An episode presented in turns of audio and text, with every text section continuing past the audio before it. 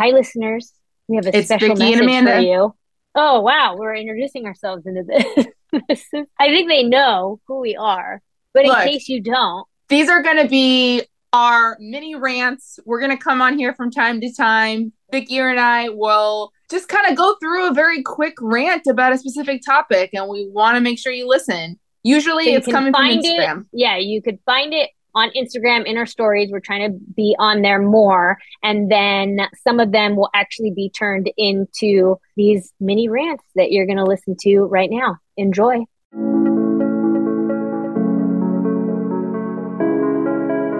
Welcome to the Inclusive Education Project. I'm Vicki Brett. I'm Amanda Selogie. We're two civil rights lawyers on a mission to change the conversation about education, civil rights, and modern activism. Each week, we're going to explore new topics which are going to educate and empower others. and give them a platform to enact change in education and level the playing field. Welcome back. It's spooky season. Happy October. Oh my gosh. I My son has been like obsessed with Halloween. Literally, this is the first year that he's like excited about it. I think since August 1st, he's been asking, Is it Halloween? Is it Yeah, Halloween? Like yeah. every day. yeah, I saw like these little like skeletons in August, I think, too. And I just ordered them and they came really sim- like fast and so I've they're they were already like on our fireplace. And I was like, who cares? It makes me happy. Like I don't like whatever. I don't have Exactly. That's battle. 1st. Like everyone's trying to be like, oh, why are you rushing into it? It's like if it's a decoration in my house and it makes me happy, it makes my kid happy.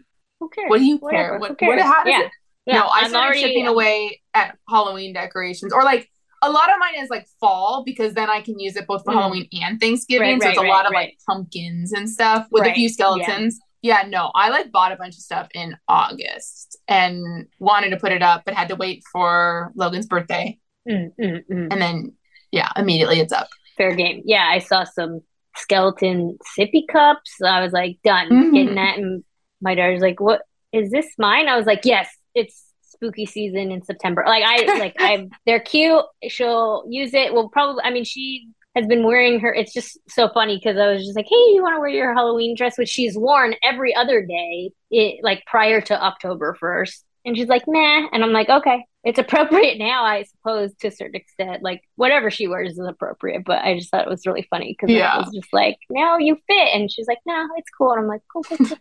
well, we're back on our going through the eligibility categories. Listen, hmm we just are scheduling. We're getting better at it. We do want to make it through the series. And so we're going to do Yes. a couple quick vignette style for four of the eligibility categories, which can all be summarized within the law as a low incidence disability. And that federal definition is A, a visual or hearing impairment or simultaneous visual and hearing impairments, B, a significant cognitive impairment, or C, any impairment for which a small number of personnel with highly specialized skills and knowledge are needed in order for children with that impairment to receive early intervention services or a free appropriate public education.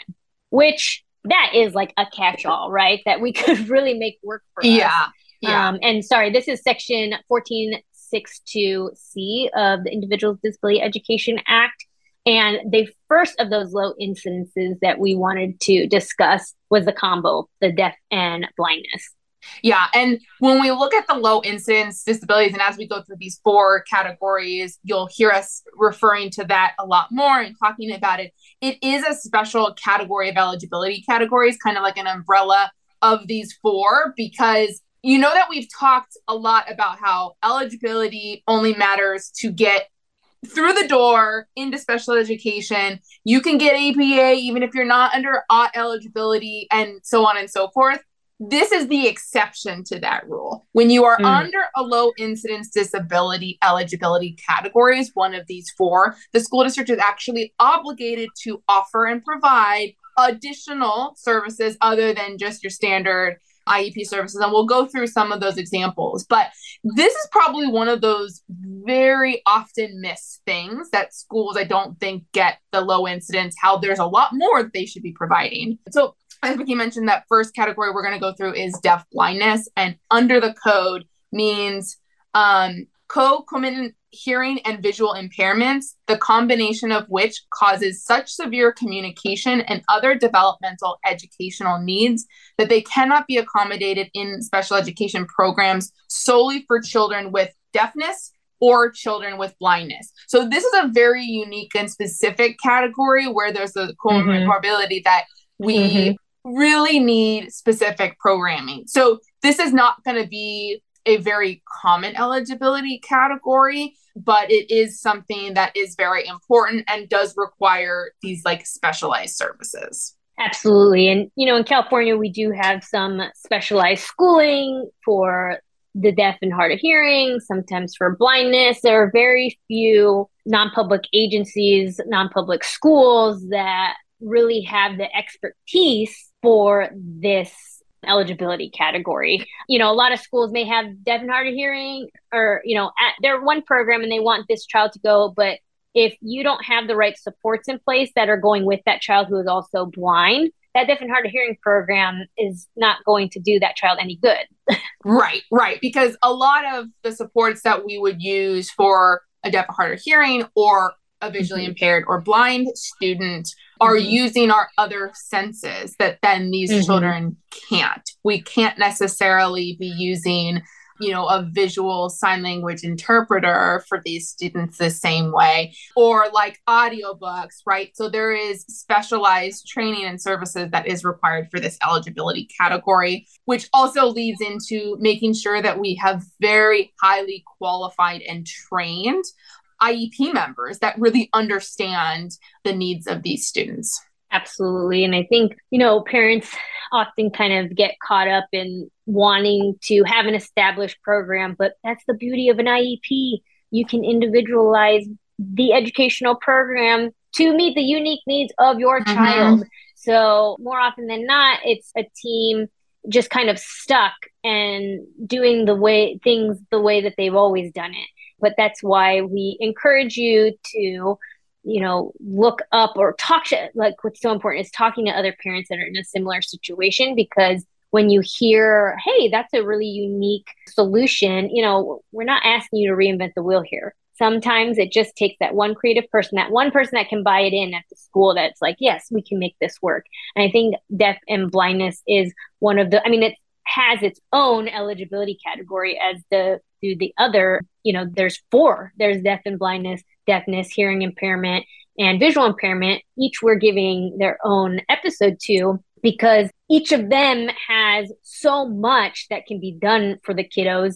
And really it starts with this definition. We have low incidences that are saying you know even within that code section hey, this is the type of activity and programming that needs to happen for the personnel, right? We're preparing these people who have prior training in education other related services, are studying to obtain degrees, certificates, licensure. Like there is really specific terminology for the authorized activities, the type of people that may need you know, preparing personnel who provides services to visually impaired or blind children to teach and use Braille in the provision of services to such children. We can't tell you how many times we've been told we can't teach braille. And it's like you may not have somebody that teaches braille but you can't say you don't teach braille right at right, a public right. school setting. Yeah. Yeah. So i think that that's like really important as we kind of go in we'll, we'll share a couple more stories but we want to kind of give you a taste of what that first eligibility category was. Amanda and i have had experience quite a few different cases over the years with this particular one. And, and you really need people who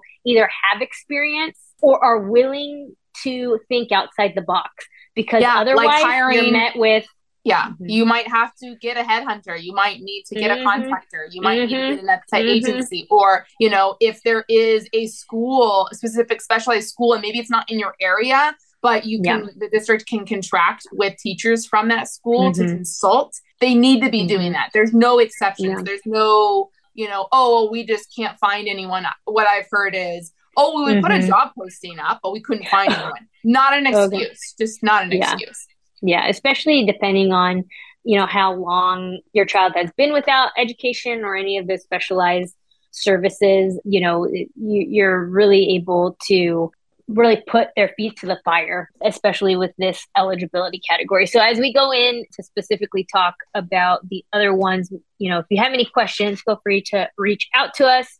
Um, we really hope that as we do the rest of the eligibility categories within the low incidences that you enjoy the smaller kind of snippets of our podcast. That's what we're hoping to do with the remainder. Um, we're almost there. We're almost done. We almost got through all 13 eligibility categories. So thank you for coming on this ride, and we will talk to you soon about the other low incidences. Bye. Bye.